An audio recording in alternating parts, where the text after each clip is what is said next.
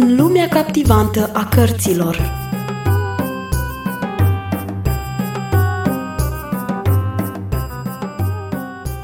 Jenny a avut ideea strălucită ca familia ei să o ia pe Kinza și să o ducă la o școală specială. Va accepta Rosemary să o lase pe micuță în grija lor? Ce avea să se întâmple cu Hamid? Iată-ne, dragii mei, ajunși la ultimul episod al povestirii noastre. Astăzi vom afla deznodământul ei. Vă invit cu mari emoții să aflăm ce a pregătit Dumnezeu pentru viitorul Kinzei, dar și a lui Hamid.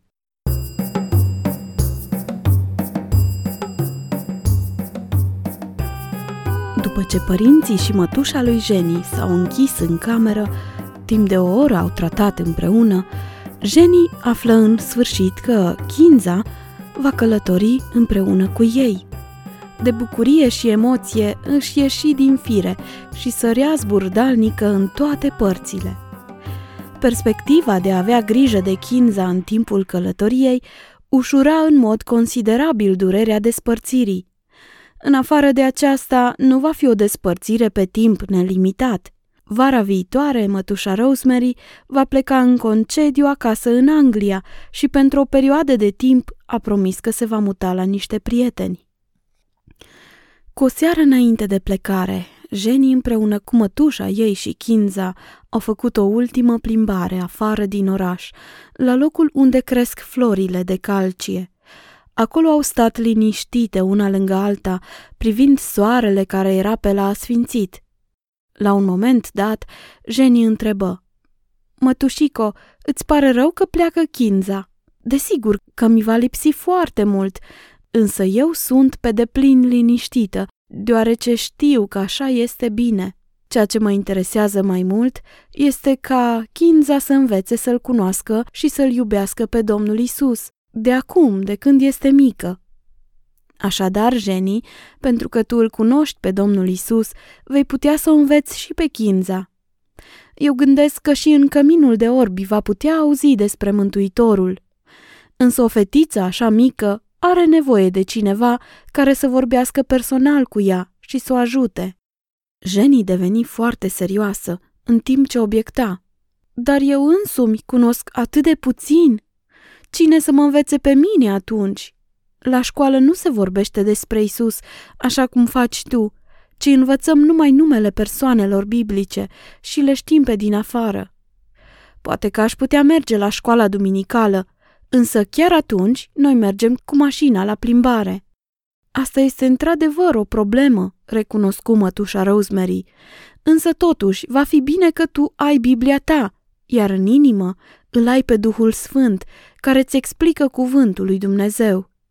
Cu multă vreme în urmă a fost un rege care se numea David. El dorea mult ca să înțeleagă Biblia.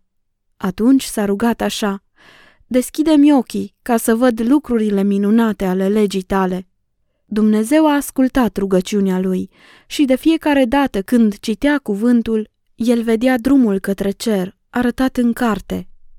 Atunci a spus, Cuvântul tău e o candelă pentru picioarele mele și o lumină pe cărarea mea.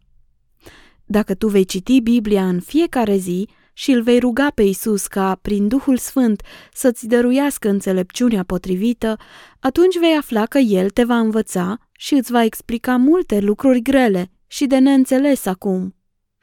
Dar există așa de multe cuvinte lungi în Biblie, obiectă Jenny. Da, sunt, dar nu și în Evanghelii, o mângâie mătușa. Începe cu ele. Tatăl sau mama ta, în mod sigur, îți vor lămuri cu plăcere cuvintele mai grele, dacă tu îi vei ruga să o facă. Pe ei totdeauna îi interesează ceea ce te interesează și pe tine. Le-ai povestit și lor prin ce ai trecut, ce ți s-a întâmplat și ce ai simțit și de ce vrei să citești Biblia? Nu, răspunse Jenny, încrețindu-și fruntea. Aș fi dorit să o fac cu bucurie, dar cumva n-am găsit cuvintele potrivite. Ar fi frumos dacă ai putea să le explici, dar mai important ar fi dacă le arăți prin fapte. Dacă într-adevăr tu l-ai așezat pe Domnul Isus în centrul vieții tale, dacă în fiecare zi asculți de glasul lui, pe care îl poți auzi în Biblie, atunci foarte curând el va face din tine un copil cu totul altfel. În loc de egoismul tău va intra dragostea lui, în loc de caracterul tău capricios, răbdarea lui, în loc de comoditatea ta, serviabilitatea lui. Îndată ce aceste transformări au loc, părinții tăi vor observa schimbarea, fără ca tu să spui vreun cuvânt. Cu toate acestea, eu voi încerca să le spun câte ceva. Nu crezi că ar fi frumos să împărtășim cu ei această experiență? Jenny fu de acord și zise, În mod sigur se vor bucura dacă eu voi fi într-adevăr o fată bună și cu minte, fără să mă mai înfurie așa de ușor. Atunci vor dori și ei să afle cum se poate face așa ceva. Da, eu cred că este bine ca mai întâi să le arăt cu fapta. Atunci mă vor crede și când le voi spune cu gura. Să mergem acasă, căci vreau să îi ajut la împachetat. Cu această dorință în inimă se grăbiră spre casă. Chinza a trebuit să fie dusă în brațe. Era așa de somnoroasă că până au ajuns acasă dormea de-a binelea, încât nici nu s-a trezit când au dezbrăcat-o. Pentru ea, despărțirea nu era ceva dureros. Ea știa că va face o călătorie lungă cu mașina, împreună cu Jenny, însă pentru ea aceasta nu însemna decât bucurie. Lângă pătuțul ei, Rosemary așezase hăinuțe curate pentru călătorie și o legăturică mică cu lucrurile ei personale. A doua zi dimineața de vreme, mica grupă se adunase la intrarea în hotel, pentru ca să-și ia rămas bun. Dintr-o oarecare ascunzătoare tainică apăru și Hamid, ca să o vadă pe sora lui la plecare. Doamna și domnul Milton dădură ultimele dispoziții, iar mătușa Rosemary se uita la cei trei copii pe care îi iubea din toată inima. Grațioasa Jenny, zdrențărosul Hamid și chinza cea oarbă. Oare ce le va aduce viitorul? Dar lăudat să fie Domnul, există un păstor care se îngrijește de micii singuratici și o lumină care călăuzește pașii nesiguri ai celor neștiutori. Slavă Domnului că în curând va veni o zi când toți copiii din toate popoarele, rasele și limbile pământului vor sta la tronul lui Dumnezeu. În ziua aceea vor fi iarăși uniți cu toții, jenicea eliberată de sine însăși și Kinza care în sfârșit va putea vedea lumina. Atunci cu toții la oaltă se vor putea bucura și veseli.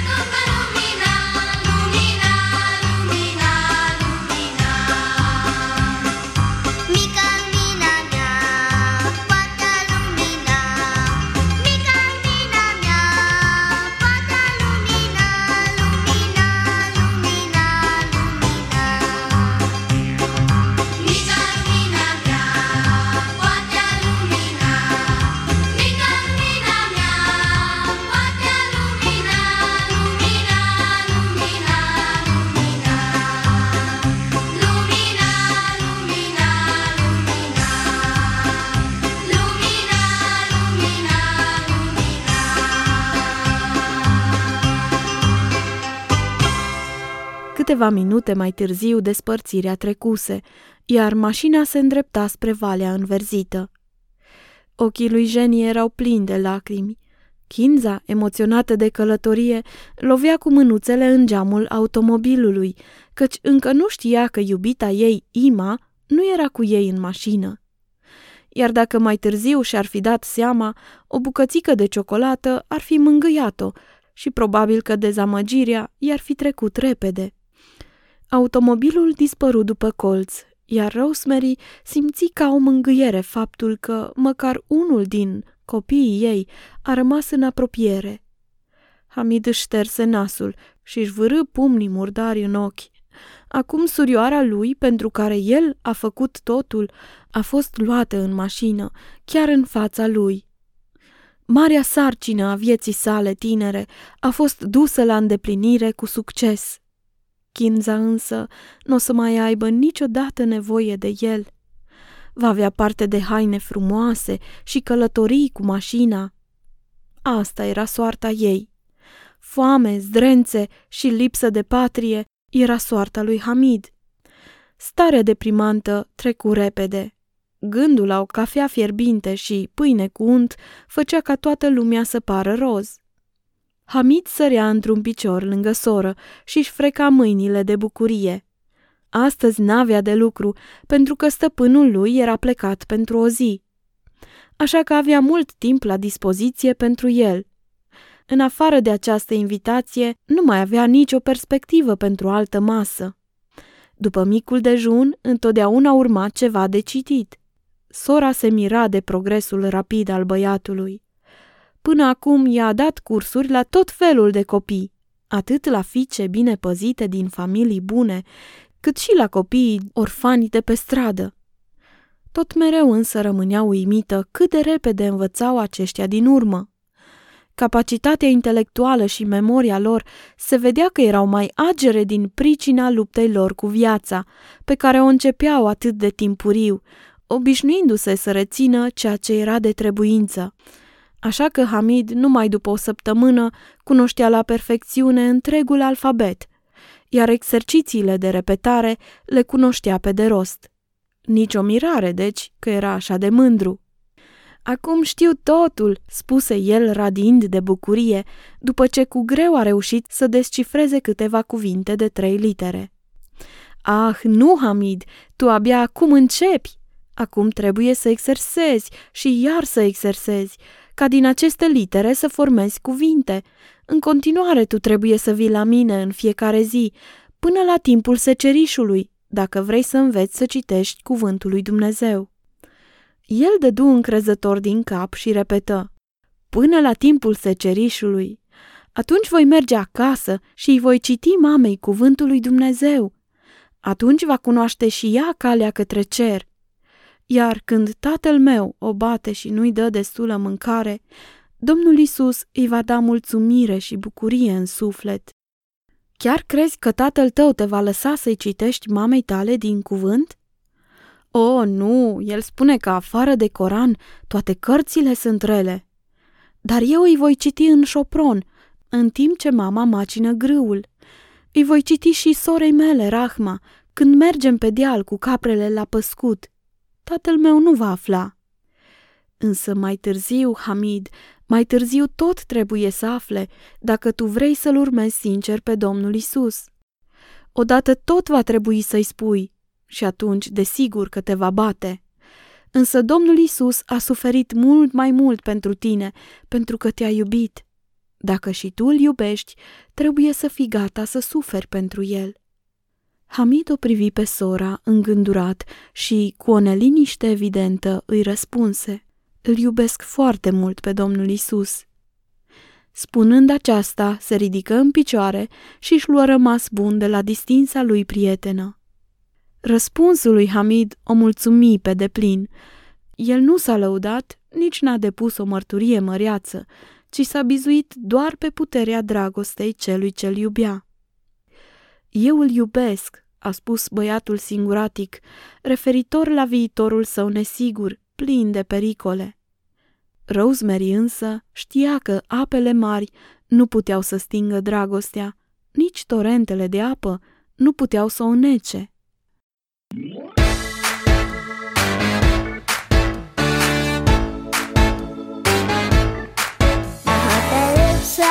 urmez pe Iisus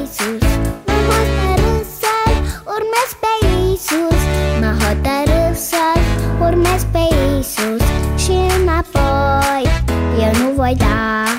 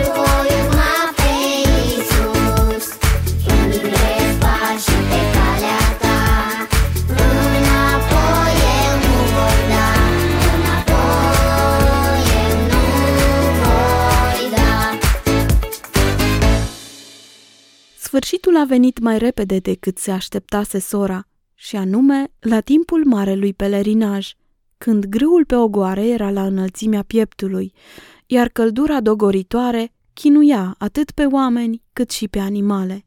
Cine era în stare să călătorească, acela pleca la mormântul unui mahomedan sfânt care se afla la vreo 30 de kilometri departare, spre sud-vest, pe vârful unui munte înalt. Grupuri de oameni curgeau de prin localitățile de prin prejur, cei bogați călare pe cai, cei săraci pe jos. Unii veneau de la o depărtare de câteva zile de călătorie, înveșmântați în haine de mătase colorată și cu turbane de culoare portocalie pe cap. Cu toții se opreau în oraș ca să se alimenteze cu merinde, înainte de a-și continua călătoria. Piața era ca un adevărat loc de tabără, căci mulțimea de pelerini se culca peste noapte pe pavaj.